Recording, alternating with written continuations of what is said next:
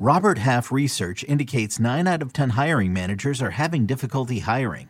If you have open roles, chances are you're feeling this too.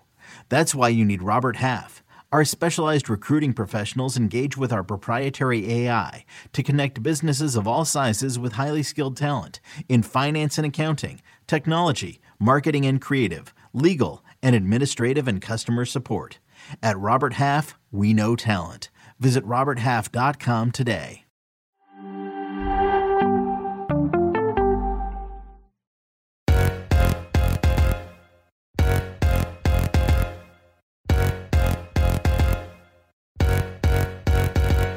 Hello and welcome to another episode of Attacking Third, a CBS Sports Soccer podcast. I'm Sandra Herrera, lead NWSL writer for CBS Sports, joined today, as always, by my colleague and co-host Lisa Roman, NWSL analyst and broadcaster. On today's episode, we are going to recap the midweek matches, four games, eight teams, the matches that were rescheduled from October 1st and October 2nd weekend. And we will also preview the full weekend ahead of the upcoming FIFA window. But first, a quick reminder to follow us on Twitter at Attacking Third. You can also head on over to our YouTube page and hit subscribe to never miss a new video, interview, or whenever we go live. Plus, you can catch great extended NWSL highlights. Head on over to youtube.com slash attacking third.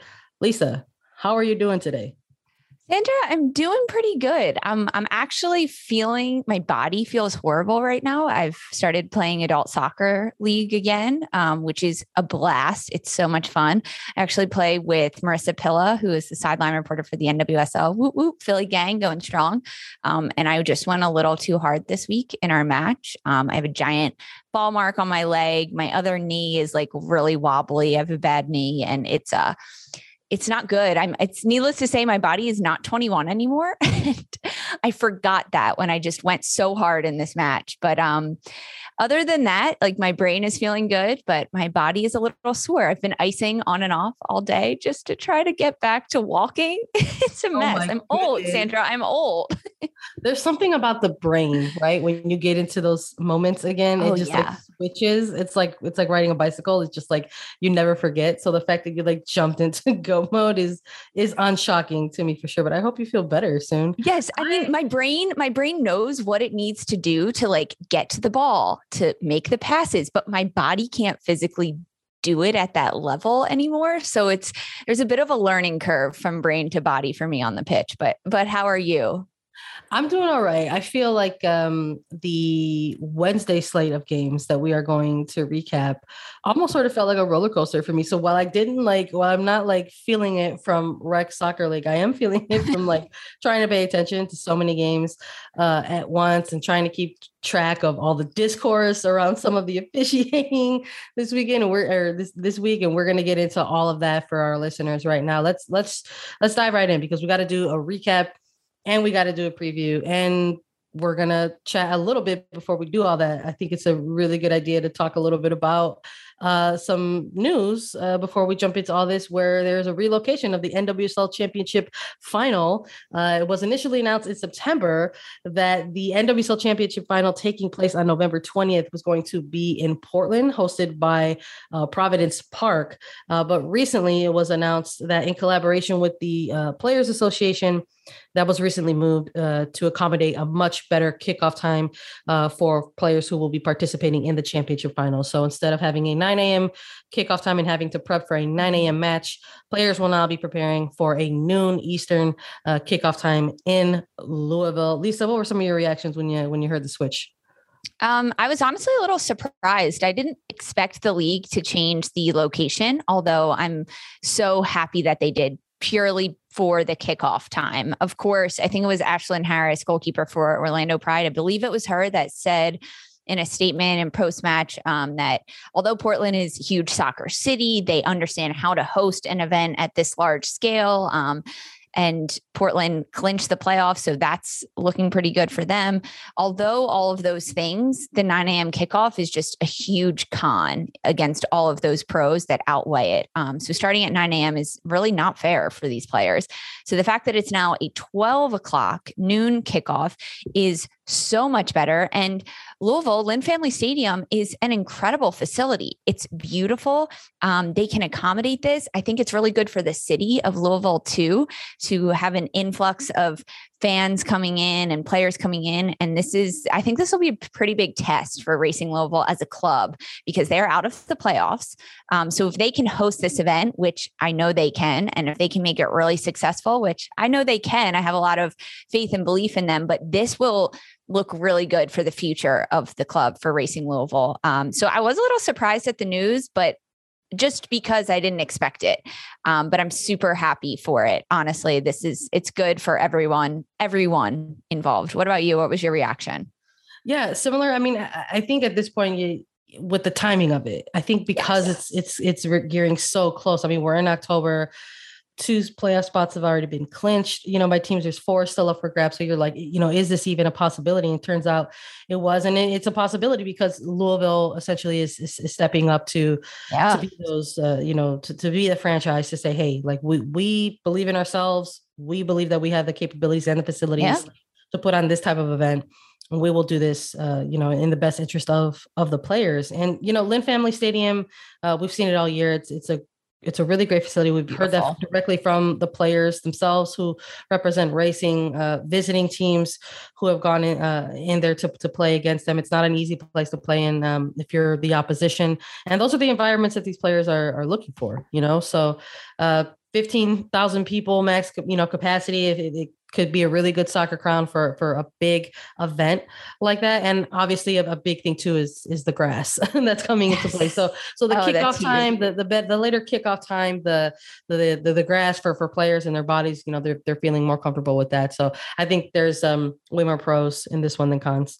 And I think the biggest thing is that the NWSL Players Association, the players are the ones that pushed for this change. Um, and the league listened and the league reacted and responded positively to those requests of players saying, we cannot play at 9 a.m. for a championship match in this league please move it. Please help us out and change it. So kudos to the players for for making their voice be heard which is something that we've been echoing over the last few weeks sandra but this was all the players doing and great job by them. They wanted change and they're getting it little by little. For sure November 20th is the NWSL Championship final. It will still be kicking off at noon Eastern time, and everybody can tune in on that on Big Network TV, CBS. So stay tuned as that gets closer. I'm sure we'll be hyping that up even more. But let's get into what is this playoff push. We still don't know who is going to be in these final top six. We have two teams that have clinched already in the Thorns and OL Reign, and there's spots three through all the way through six uh, being determined by a very narrow table that's been pretty narrow all year round. This first match kicked things off in this Wednesday slate of games was North Carolina Courage hosting Washington Spirit. Washington Spirit coming away with the 2 1 win this week on the road against North Carolina. Trinity Rodman, Julia Roddar getting the goals for uh, Washington Spirit. Meredith Speck making things interesting with a goal for North Carolina Courage. Lisa, let's let's just start with the picks. Ooh. I think you and I were feeling pretty good once we saw that this was a win. We were like, yes, we both chose Spirit in this one. It's feeling good for Lisa and Sandra this week we're winning right now. We're on the winning side of things right now, Sandra. Yes, it was it was fun to watch this one. Um, I actually really liked this match. Washington takes the head to head against Courage now. Um, they they move into third place in the standings, which that's what it was. It was a fight for third for Washington, and and this was really really good for Washington Spirit. Um, I think Aubrey Bledsoe had a lights out game. She looked fantastic on the pitch. She saved a few that that were probably going in. Um, before we give too much praise to Washington and everything they did, I want to say that North Carolina looked a lot better than they did on Sunday versus Houston. The defense was tighter. The attack had more weapons in it. Um, they when they got the ball, it was Lynn Williams and Jess McDonald go go go go going. Jess McDonald whew, she had a game. She had a game, Sandra. She yeah. was really fun to watch. But so many of the times, I think when Courage got the ball and they were pushing in the attack, it was just Williams and McDonald pushing. And there was a huge gap between the midfield. Where's Debinha? Where's Speck? Where's Denise O'Sullivan pushing up and, and kind of closing that gap to pick up any scraps that come out? And maybe Lynn Williams and Jess McDonald are just too fast for the midfielders of North Carolina Courage. But I, I need to see more support from the midfield behind the forwards. Um, but I want to kind of get into this one. The first goal for Trinity Rodman for for Washington Spirit was actually awarded an own goal off Abby Erceg, Carolina defender, which is rough because I thought this was a really nice shot by Trinity Rodman. It looked like it was going to go in no matter what, but it took the deflection. So it's awarded an own goal. But I wanted to give that one to Trinity Rodman. I did. I what did you we'll, think? We'll see. We'll see if it's still getting reviewed. I know. I know. There's a lot of different angles to take a look at sometimes when it comes to um, the the camera work that takes place um, during some of these NWSL product, productions of the matches. So perhaps it's getting reviewed and double checked. As of right now, on the league's standings and the league stats, it is credited to Trinity Rodman. Um, so who who knows? I, I, know during the call it sort of looked like it took the deflection and kind of went in. I would love for it to stay that way, uh, but I'm sure something like this will probably be reviewed and double checked. Um, but if it does stand for for Trinity Rodman as it does on the on the site right now, I mean it's it's just another credit to this this player just having this phenomenal rookie season for the Washington Spirit. She is uh, she's absolutely integrated herself in this Washington Spirit side as as a constant threat, as really a staple for you know rolling out their starting 11s. Um, mm-hmm. And when she's not on the pitch, it's becoming noticeable. When she's not on the pitch, it's like, where's where's Trinity Rodman? Or it's like, oh, well, you know what the spirit came can use a little bit more of it, could use a little bit more of Trinity Rodman. And she she dealt with some some minor, you know, back issues and you know, picking up a couple knocks here and there throughout uh, the earlier to middle part of of the season. Um, but sort of seeing her being able to to get more regular starts, being a part of that really dynamic uh, attack alongside uh, Sanchez and alongside Hatch has really paid dividends for the Spirit team um, this year. And it this particular matchup this year with Spirit and Courage has been so entertaining uh, to, to, watch. Uh, it's been very very impressive. Um, matches between these two sides when when they've gone head to head and to see a, the younger team and the spirit sort of go go ahead and sort of take the the head to head and be able to, you know, kind of steal that if, if their tiebreaker does come into to, to play, because it might because the table is so narrow. Um, again, it's it's a storyline that I think spirit the spirit fans you know will probably want to look back on as a, as a silver lining and, and, take with them because you know this franchise as we know has been going through a lot on and off the pitch mm-hmm. and like similarly with with north carolina so having these sort of th- these things these soccer based related things that you can maybe find a little bit of joy in uh, that that that might be one of them that this young team going up against this really experienced yeah. side, getting getting the the regular series, you know, against them in the regular season, and um, having such a young core in place, uh, do, go out and do that. So uh, kudos and, to them on, on picking up the win and really looking like a complete team um, from from goalkeeper Bledsoe all the way to Rodman and Hatch Sanchez up top, like drawing fouls. Um, it's it's a complete unit. It's a complete 11 players on the field. And I, I think that the community that they've established amongst themselves and the family off the field, based on everything that's happening with the spirit this year,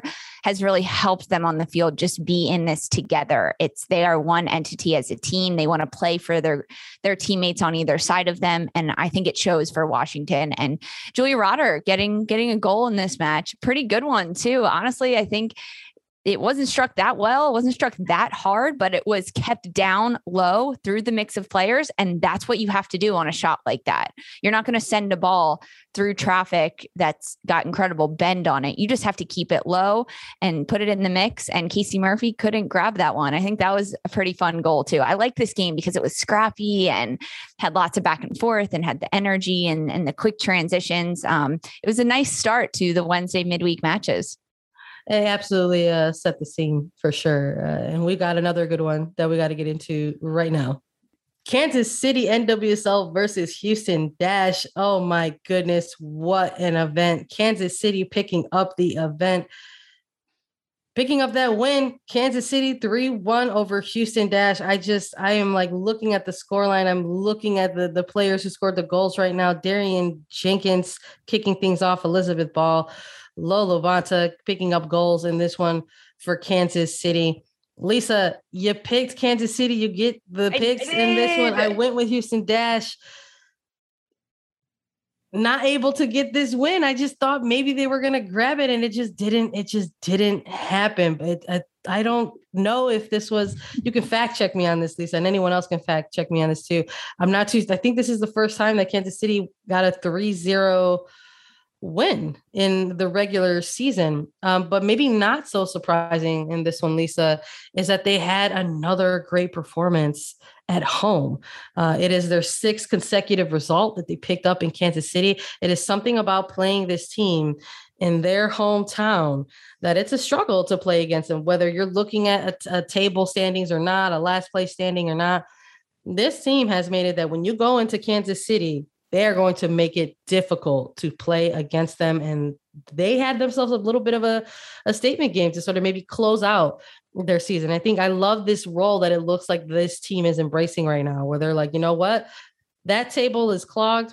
We are out of it. We are trying to play for next year. We want to end this season on a high, swing the momentum in our favor going into 2022. And they are taking points off of top tier playoff push level teams. And it is such a joy to watch right now. Lisa, what were some of your takes out of this game? It is such a joy. I just did a little bit of research for you, Sandra. Sandra, yeah, does look like this is the first time Kansas City has scored three goals in a singular match, but they have had three or more goals scored against them at least three times throughout this season. So they know what it tastes like to be on the other end of that, um, conceding all of those goals.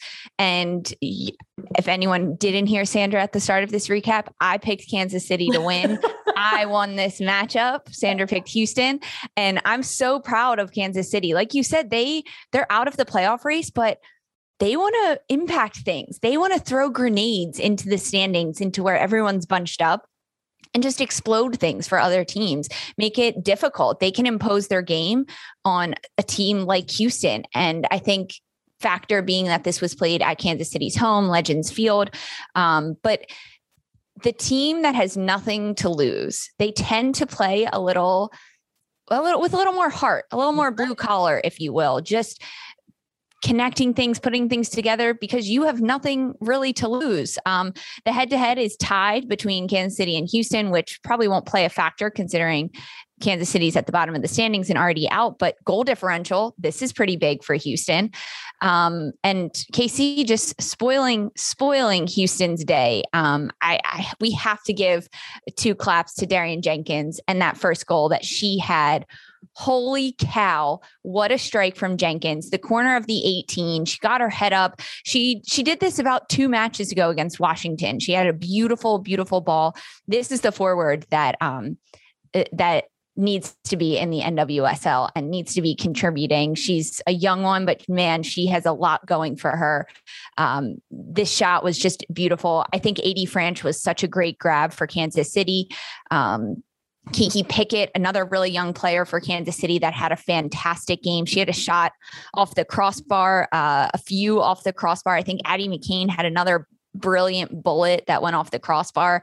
Um, crossbars were the name of the game in a lot of these matches on Wednesday evening. But uh, at, at the half, Kansas City was up 2 0. And I was a little nervous for them going into halftime because Houston is the team with a leader like Rachel Daly that can really put fire underneath people, especially at a half when 2 0 is a really dangerous scoreline. But coming out in the second half, Houston put on pressure. Kansas City able to hold it off. Um, PK. This was our our first penalty kick we saw of the evening. Um, a foul called against Jane Campbell. Uh, Jessica Silva drawing this one. This one was a penalty kick. I'm going to come right out and say that. Jane Campbell didn't get the ball. She took out Silva's legs because we have had some questions for our referees. Uh, Sandra, you you agree it was a PK? This one?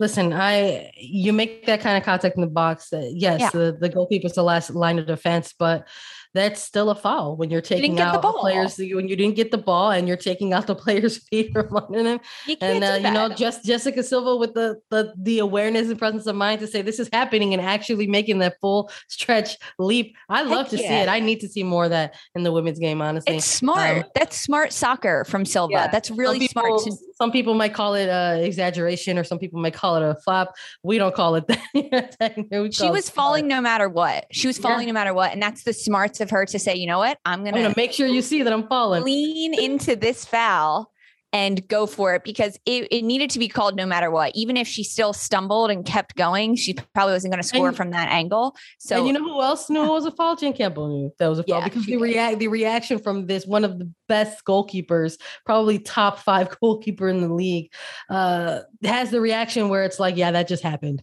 I gotta yeah. get in, I gotta get into my position. I gotta get into my position and, and prepare for the next thing yes. that's gonna happen. Yes. So which is so true. That's that's when you know when the person that commits the foul is like, Yep, my bad. Um, and, and, Lo LaBonta stepping up to knock this one in the stoppage time for Kansas City. Lo LaBonta, she gets married. She scores a penalty kick. Her team gets a 3 0 win. That girl, go buy a lottery ticket. You are oh. on fire right now. Have a great week, Lo LaBonta. Big week for Labonta. Congrats to her on the recent wedding and the recent marriage. We we love to celebrate that type of stuff here. Uh, anytime there's a second to celebrate some joy, we're gonna do it. So shout out to her and hope she's she's riding the wave of that that really really big week. And it's an, it's again it's another big result for this Kansas City side. And uh, Houston knocks them a little bit, uh, you know, in, in, the standings, you know, but just just slightly. And we'll get we'll get more into that uh, as we close out the episode in terms of where everyone kind of shook out after all of these games. But another the third match taking place in this Wednesday slate of games was Chicago Red Stars hosting Orlando Pride. This was another one of those matches, Lisa, that we had sort of circled on our previews and sort of saying there's a couple of games, there's a lot of games taking place all kind of at the same time on one day. If there's a few games that you have to check out, here's a couple that we're going to be keeping a heavy eye on. And we said that it was going to be these next two games that we're going to get into. So Chicago Red Stars versus Orlando Pride. Chicago walking away with the win in this one, a narrow win, 1-0 over Orlando Pride. There weren't Andrew, a lot of goals that. in this one, Lisa. You had that were... in our picks. You you picked Chicago. I picked Orlando. I'm just going to come out and say it. All right, can continue with your analysis. That you know there's no there is absolutely zero hateration up on this this this podcast when we go through our picks look at you just giving just giving me that dub Fine. right off the bat but there, there weren't a lot of goals in this one, Lisa. But there might have been a lot of drama when it comes to the discourse around some of some of the the officiating in this one. But Chicago making things happen, uh, making things happen pretty pretty early in this one, and that's that's putting it that's putting it kindly. Um, we started to see we talked a little bit about this in our in our preview lisa that we were just both sort of kind of felt that you know maybe this isn't really going to come down to um, the midfield for either of these teams going into a, a match like this that maybe we're going to have to see some type of play coming from the attacking lines whether it was you know this this continuing evolving chemistry with with Watt and Pugh on one side, and then the return of, of Alex Morgan to form and and Sydney Leroux for for Orlando Pride. But Chicago making things making a statement pretty early and and these waves of attack coming very early end up paying off um, with Kealia Watt winning a corner kick and then yeah. that piece played in and then she ends up getting a, a, goal off of this one in the in the six minutes uh, sneaks one and a kind of a cheeky angle really past Ashlyn Ashlyn Harris and and they have the the early lead uh, in, in, this game and it sort of kind of continues that way a little bit uh, back and forth for these two sides in in this first half and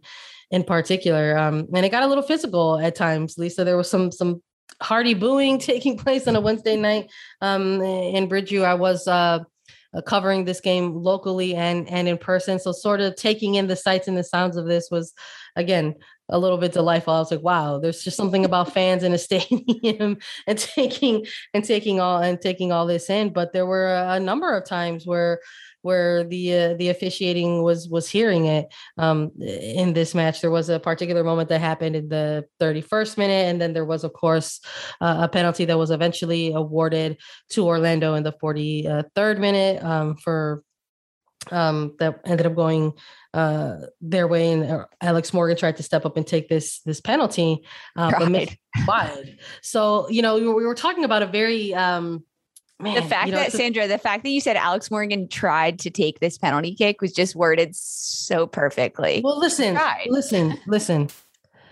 Alex Morgan, listen, she's having herself uh, a, a, a, couple of weeks here. The the entire league has been going going through The players in this league, the fact that they are getting up and going out and playing games of soccer mm-hmm. while everything has been happening is is a real testament to how they are built as human beings quite frankly. We we continue to see the player demonstrations taking place throughout all of these matches. Uh, they look a, they look similar but they're taking place a little bit differently now. They're taking place at kickoff versus mm-hmm. in the mm-hmm. sixth minute um, so the coming together uh, standing in solidarity in a full circle at the center circle of the pitch is happening at kickoff versus the sixth minute now um, and you know this is a lot of there's a lot of emotions that are take, taking place and for somebody like alex morgan who was heavily involved in the uh, recent um, reporting to help sort of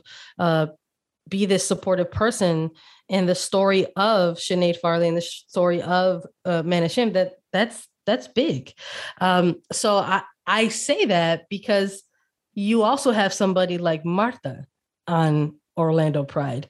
So yeah, if you're go, you know, if, if there's if there's um, you know, if there's if there are things that are like that you think might impact, you know, your ability to kind of uh perform in like a high pressure or like high tense situation you know why wouldn't you you know maybe have those conversations and say this is going to be our person taking the yes. penalty kicks you know going forward so those I, I imagine that those type of conversations already happen prior to your match day so uh, you know if, if alex morgan was coming out of trainings and saying hey if we get a penalty kick i'm, I'm taking it and the team was good with it hey, that that's what they ended up rolling with. And, and there's also moments bef- between whistle, penalty kick called, and actual lining up over the ball where she could say, she could turn to her teammates and say, I want to take this.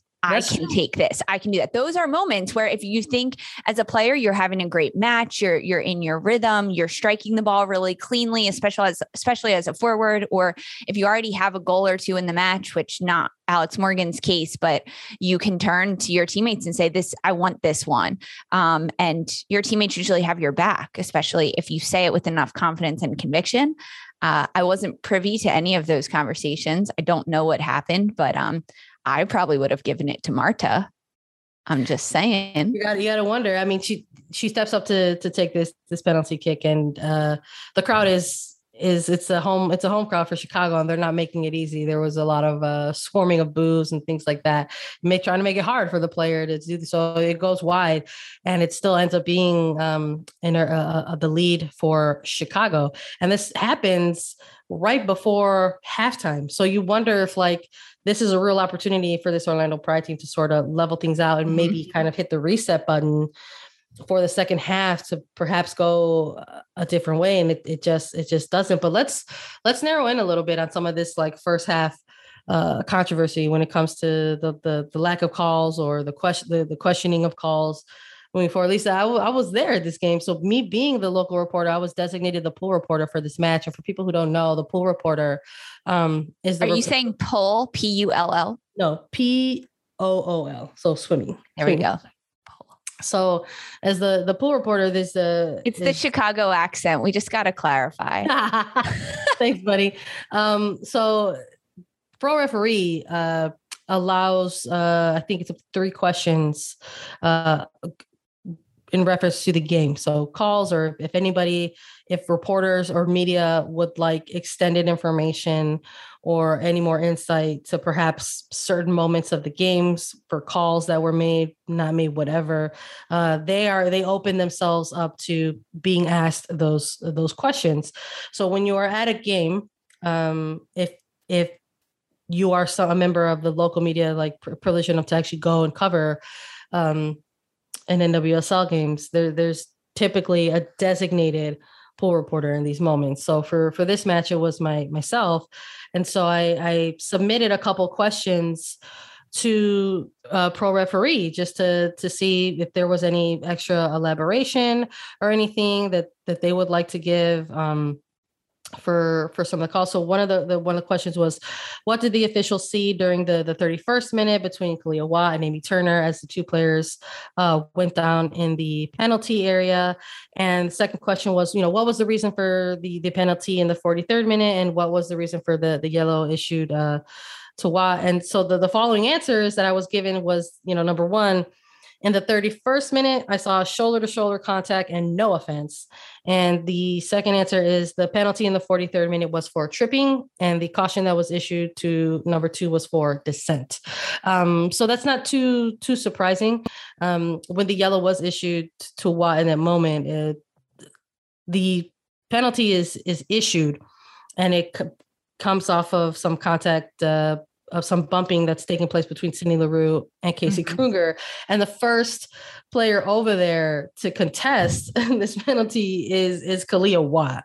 Um, so you you see the the jawing kind of kind of happening happening and the, the yellow that's issued. Further yellows are, are extended. Chicago's bench players actually received a yellow Chicago. in this match. it, it's it was like wow it's like this game has has everything you know it's it's got it's got a goal it's got a banger in in the in the early minutes it's it's got yellows and, and it's got uh, officiating controversies there's a penalty kick that was awarded one that wasn't so it was like truly truly uh, something to witness um, um, on this day and this was all just uh, in in the 45 uh, minutes but that turns out that's all that chicago needed they had a lot that's ultimately what this game was lisa there was a lot yeah. of great movement, a lot of strong attack from Chicago. They left a lot of chances on the table and they ended up having to rely on some really organized defensive moments to just sort of close this thing out. And Cassie Miller had to come up huge for the Chicago Red Stars team um, in net for them down the stretch, and uh, and she did, and things just ended up kind of working out that way in which Chicago took this win, and there's a one game remaining between these two teams mm-hmm. um, in the next couple weeks.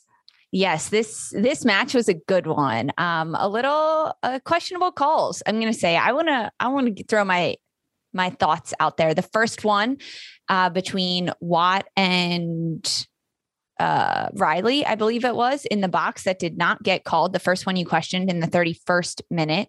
Um, yeah, shoulder to shoulder, they're both going for the ball, but Riley gets her leg around Watt and and kind of takes her out as last defender. Oh, uh, Turner, yeah. Oh, I'm so sorry, Amy Turner. Yes, yes, yes, Amy Turner, and gets her leg around Watt, and she takes her out. I, I think that was a missed call. I think I, yeah, she does get a touch of the ball, but she takes out Watt. And then at the other end with Krieger or uh, Casey Krueger and Sydney Leroux, yes, it's a foul. It's a little soft. It's a little soft. There's not much of a shove there. And if we gave a lot of um, credit to Jessica Silva for diving in the KC game, or not diving, yep. but recognizing that she's going to get fouled yeah. and making it exaggerated, you got to give the credit to Sydney Leroux in this situation because it's really similar. There's contact. You're in the box. If you get a little bit off off balance lean into that as a forward and you may get the call or you may not get the call in Watt's turn. Um, but interesting this, I, I want to say one thing for the people in the back, for the people that keep forgetting, Watt is really fast. She doesn't look fast. And then she starts running and she surprises me so pleasantly every single time. I'm like, yes, girl, you are so fast. Uh, she gets around Ali Krieger a number of times, like push to the one side, run around the other. But this match was pretty good. A really good win for Chicago. It's tied one to one right now. They face off again October 29th. Um, a lot of questionable calls, but that's a that's a big mistake for Alex Morgan and for Orlando to miss that penalty kick. I think that would have changed the game heading into the half completely. Yeah, for sure. I think it would have been a different um, 45 for both of them for both of these teams if, if they're walking into uh, the the locker room uh, all leveled up mm, on that type of stuff. But um, yeah, quite an entertaining match for sure. Let's get to the the final one and this Wednesday slate of games. It was Portland Thorns versus OL Reign. We were hyped on this one, Lisa. It's the, it was the final version of the regular season meeting for the Cascadia rivalry. These two Pacific Northwest rivals going head to head with really not a playoff perspective type of thing on the line, but there is an NWSL shield that is still up for grabs mm-hmm. with these final weeks remaining. Nobody has clinched it yet. And it really is this sort of head to head battle right now with Portland Thorns FC and OL Reign. Uh, based on the number of games left, Gotham FC is a bit of a long, long, long shot to potentially shock the league and possibly run away with the Shield themselves. They would need to win all four of their remaining matches and need OL Reign and Portland Thorns to drop some more of theirs. So we'll see what happens here. So with this match, I know a lot of people had their eyes on it as it being the, the final regular season match for these for these two teams. Uh, there's the the long history of the rivalry there. Uh, as of this season, you know, OL Reign walking away with with the head to head already having those those two wins, um, and just the one point separating these 2 mm-hmm. teams at the time of, of, of kickoff.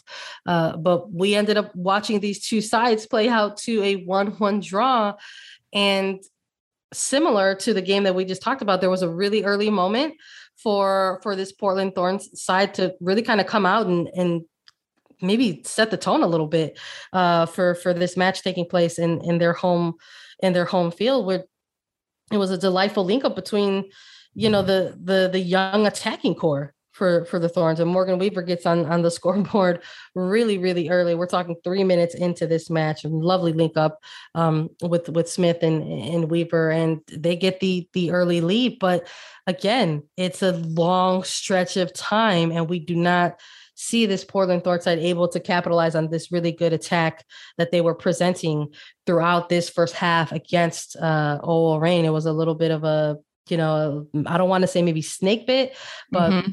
getting a lot of good looks and just not having the finishing and going into halftime, um, only up the the one goal when perhaps they they, they could have been up a, a few more. They could have, and they probably should have been. Um, Sophia Smith is fantastic. She is really fun to watch, uh, getting assists, creating chances, her movement. Um, the opening goal from Morgan Weaver was just what Portland needed. And Sandra, we found out after we recorded our preview for these matches that Megan Rapinoe was off the injury report list and she would be playing for OL Reign. And I know we talked about, we both picked Portland for this match and it was a tie, so we both lose. Um, but we we knew that Megan Rapinoe right before this game was happening was going to be back playing for OL Reign. That didn't change anything for me. I still thought Portland was going to come out on top and win this one. And when Weaver scored in the third minute, I was like, yep, all right, there we go. Let me go get some tea. I'm just going to hang out because this game, Portland has it, has it in the bag. They're they're going to keep going. Um, not the case at all. I think Rose Lavelle had a really nice match for OL Reign. Uh, they had a lot of good chances. Um, I think Lindsey Horan for Portland Thorns is getting better every single week. And that's something for a player like Horan, who is at the top of her game, who just came off an Olympics, who has been at the top of her game for some time now, to continuously be getting better is really, really impressive. And that shows a lot about the character of Lindsey Horan, that she is taking each day and each training and each game as an opportunity to elevate herself.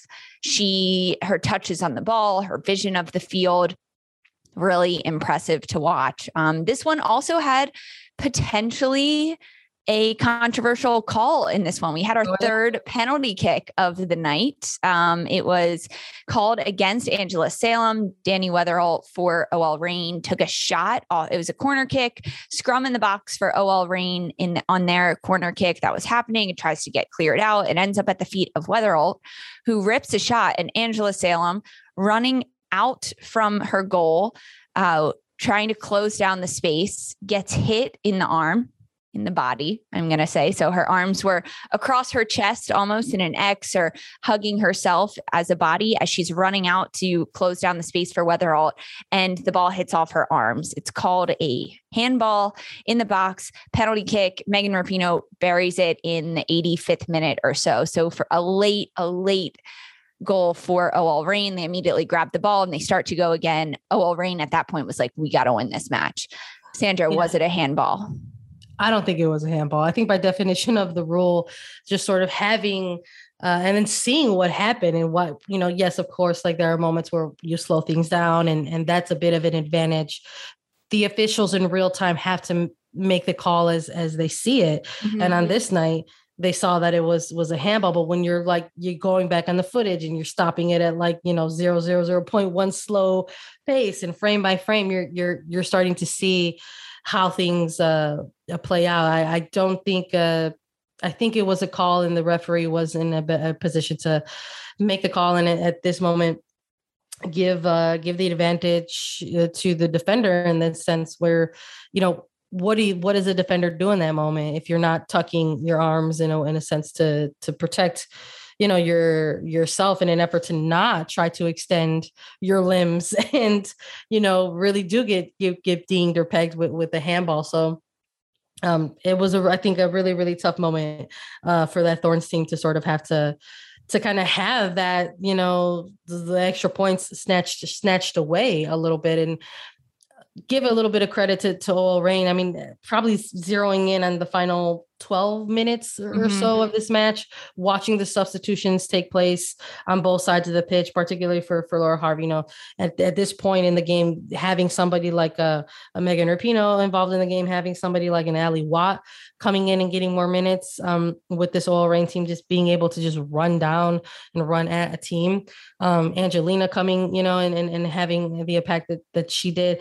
They were really kind of bringing it uh, during these final uh, 12 minutes. We, there was a long stretch of time there uh, where Portland had to find themselves in, in positions to defend away. So to kind of have um, this moment occur and sort of not being not have that control of the game mm-hmm. anymore kind of have that in control of the the officiating hands i imagine is incredibly incredibly frustrating. And, and once you're level in this type of game in this type of rivalry with five minutes plus stoppage time left that can feel like an eternity you know? Yes. so it's like eh, we we got to see like some a little bit of madness i think sort of close out uh the, this match but it ultimately ended up just being a draw. Lisa and neither of us were able to get close out these picks with with the win. So you and i are just one. We've got one one.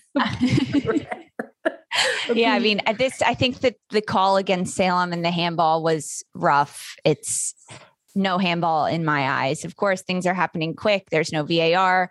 The refs have to take a look at that um, in the moment and decide. The ref was actually in pretty good positioning to see it if you watch on the replays. Um, but the the new rules this year, or the rules this year, we actually uh, the league had set up a meeting for the broadcasters, myself being one of them, and pro referees, which is the referee group and organization that officiates the NWSL matches. And they took us through a slideshow of what is considered a handball and what is not. Because as analysts and broadcasters, I need to know what they're calling on the field so I can tell you that over the broadcast. Um, I don't think that was a handball, especially according to their slideshow that they showed us a few weeks ago. Uh, one of the, the common phrases that pro referees use is making your making your body unnaturally bigger. So if your arms are by your side, your body's a little wider. If your arm is straight out, your body is longer. Um, if your arms are in front of your chest and the ball hits you in the chest, your body's not really getting unnaturally bigger. It was still going to hit you, probably just hurt Salem a little less because her arms took most of the blow. But we'll see what happens. Sometimes teams appeal calls and, and do things. There's no card in that matter. So, not much that Portland can do in that case, but definitely um, a, a spicy night in the NWSL on Wednesday evening for sure. Yeah, absolutely. And, you know, shout out to all the Thorns media and, and the call for the post game uh, on, the, on this one. Um, Mark Parsons and his media availability um, referring uh, to the coaching B license course that Salem is in and said that in post game, Salem literally learned the handball rule as well. So like it's just it's just sort of funny connecting these things together where you're talking about the broadcast team sort of being given a bit of a slideshow from from pro referee and, and learning these things. And, and Salem alluding to something similar. We're learning about the rule in, in her B license uh, course and then having it play out the way that it did in this match. It's it's a really unfortunate. And it's it's also really unfortunate because this was the final regular season match between these two teams. So the only other time that we could potentially see another head to head for these two teams could possibly be in the playoffs now because this has been put to to rest. Let's take a quick break. We will fill everyone in on standings. We will fill everyone in on the preview of next weekend or this coming up weekend's games and we will do that right after a quick break. Hello, everyone. It's Micah Richards here.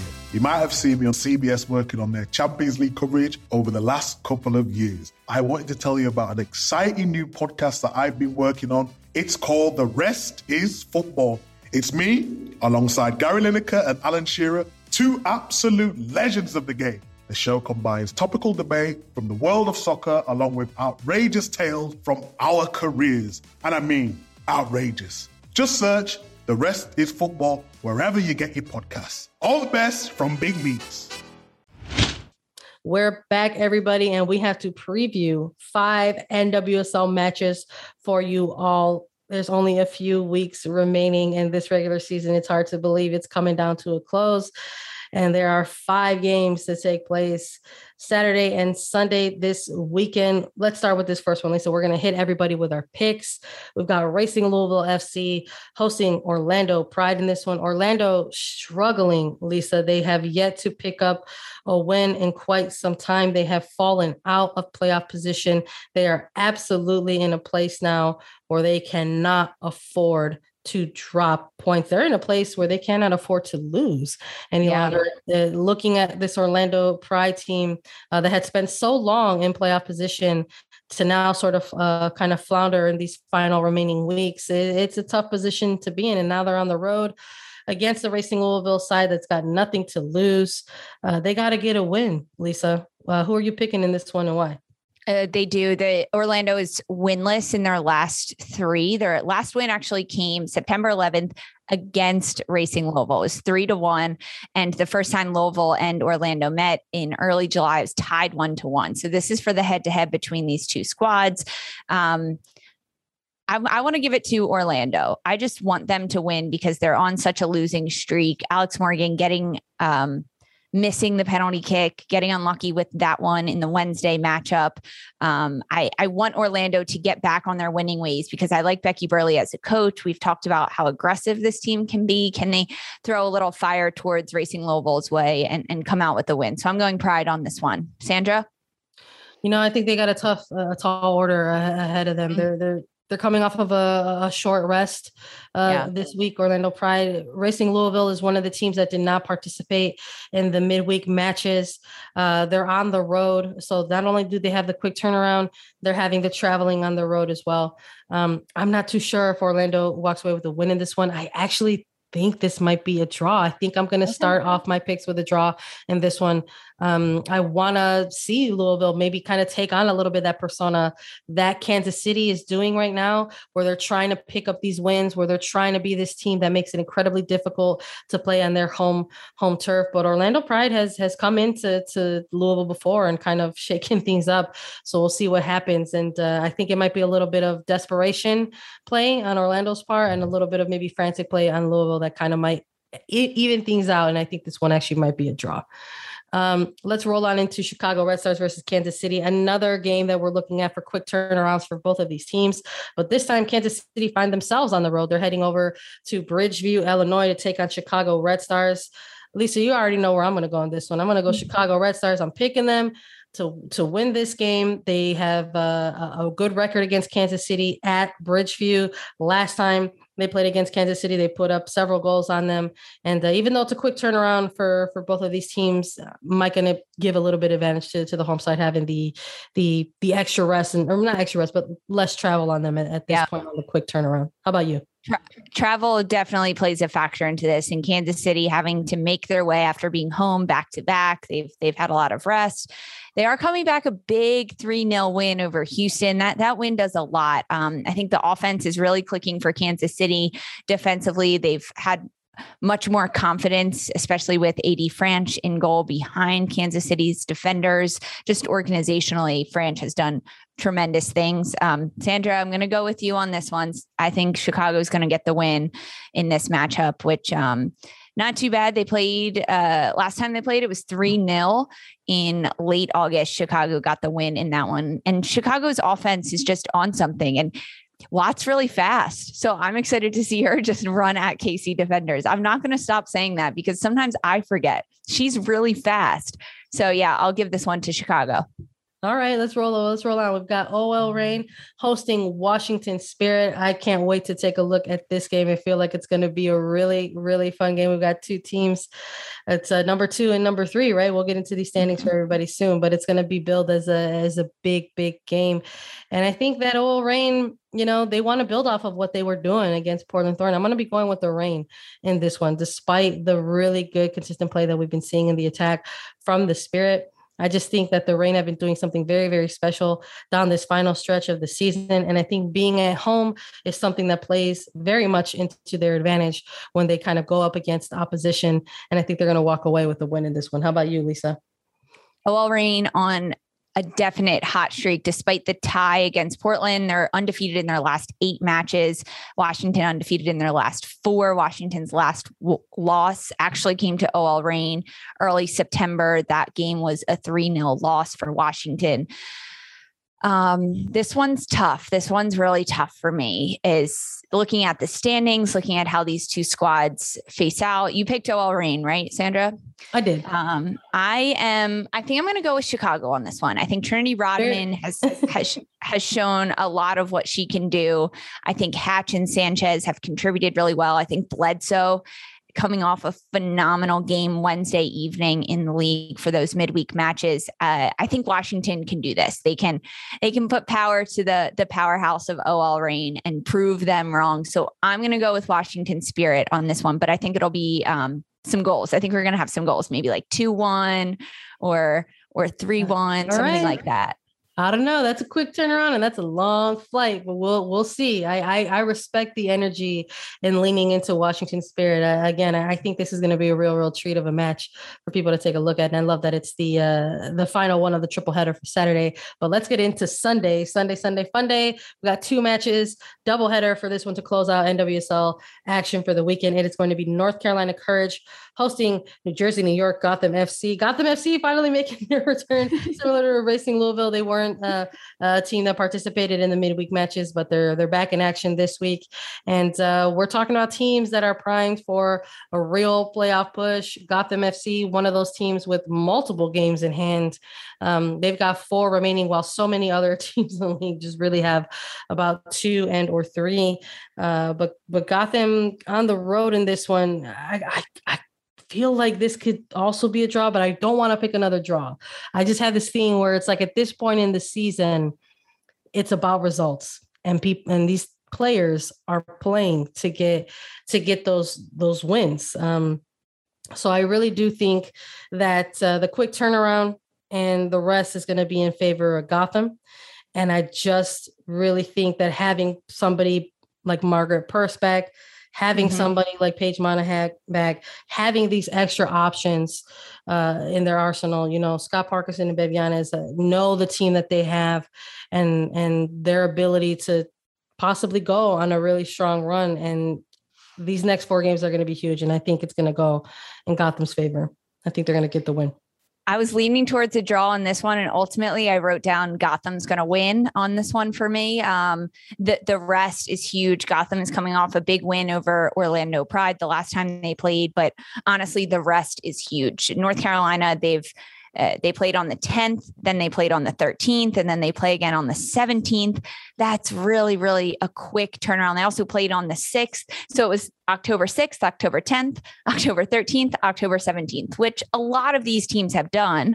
However, North Carolina has lost those two against Houston, four to one on the 10th, and then again against Washington, 2 1 uh, just on Wednesday of this week. So they've scored, they've been scoring goals but it's not going to be enough. So I could see them getting one on this in this one. Actually, I'm going to go draw. I'm going to go draw on this one. I changed my mind. I'm sorry. I'm flip flopping. I feel um, you. I, I, I, I was almost myself. Yeah, I, convinced I was almost myself. there too. No, I, I, convinced myself. You. Yeah, because I think that Courage is going to get a goal and Gotham will only score one. So 1 1. I'm going to go. I'm giving scoreline predictions oh, now, but I'm going to go a draw. Um, I like that. I like the yeah. draw and I like I like the scoreline in this one. Last one for for Sunday, Houston Dash hosting Portland Thorns FC at BBVA Stadium. Uh, it's a big one. These two teams have uh, really been building a, a, kind of spicy rivalry a little bit between them over the last year or so. And they've been playing against each other when they go head to head very, very well. Uh, Houston Dash getting that recent win against Portland 3 2 on the road in Providence Park.